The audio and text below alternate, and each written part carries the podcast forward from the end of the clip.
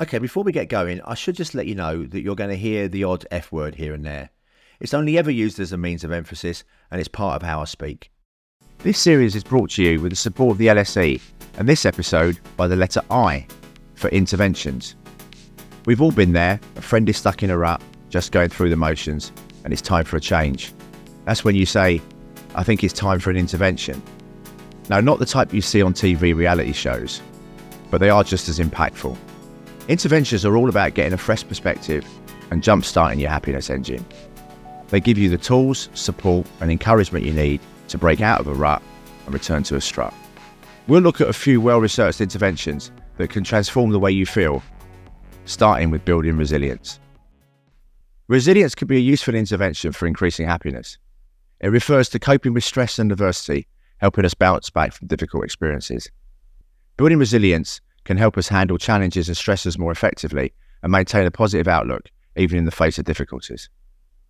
Resilience can reduce stress, anxiety, and negative emotions.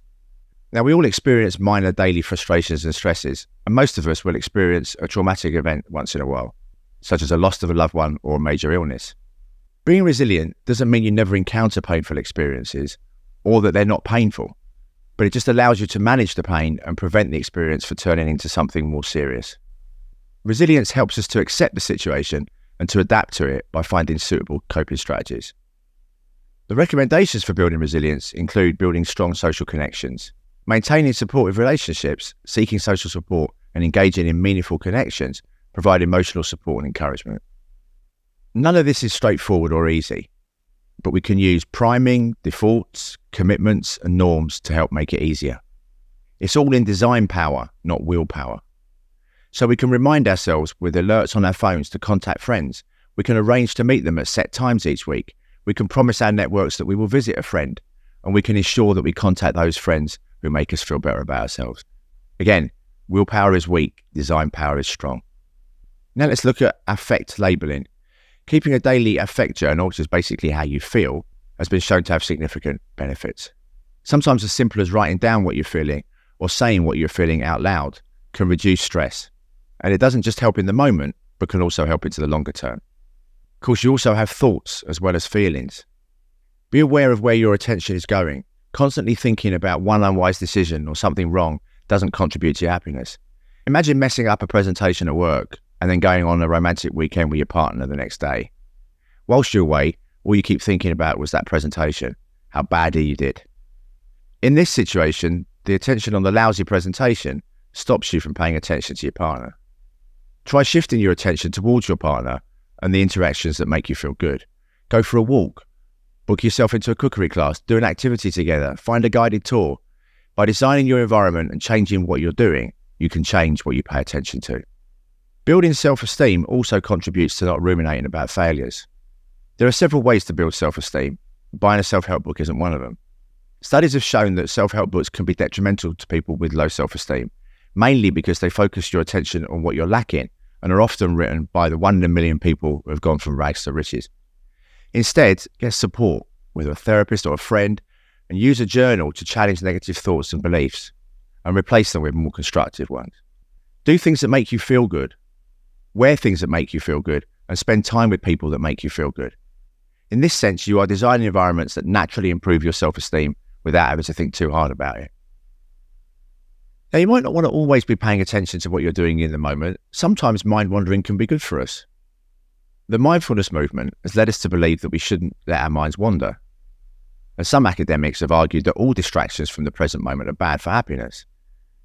I've never been convinced by this. Those boring work meetings have been made bearable by staring out the window at times, right? We've investigated mind wanderings and discovered some interesting findings. And despite common beliefs associating mind wandering with negativity, we found that it isn't always bad. The impact of thoughts depends on the people around you. When you're with a partner, letting your mind wander can be beneficial, but in a social setting, it can be detrimental. The activity you engage in can also affect the impact of mind wandering. For example, if the activity is purposeful, mind wandering worsens the experience. We've also found that thinking about your future self is positive, but thinking of the future generally is slightly negative.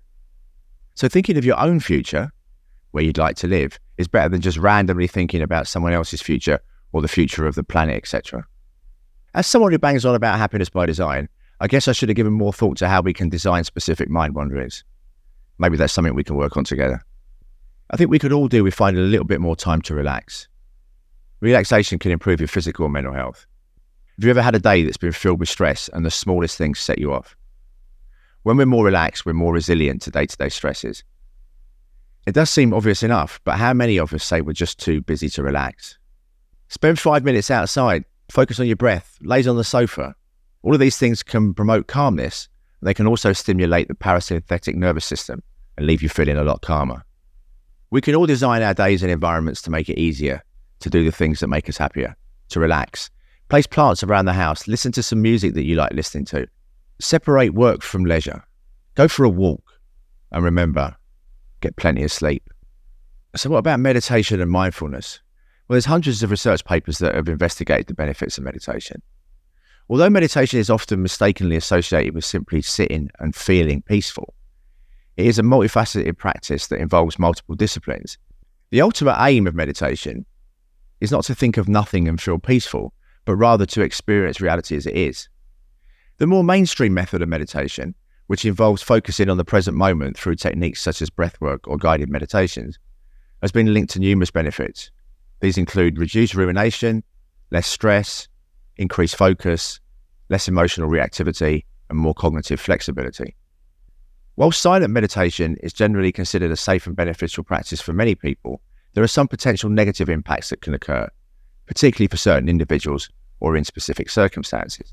For example, some people may experience negative psychological effects such as anxiety, depression, or even trauma if they engage in meditation practices that are too intense or that trigger unresolved trauma.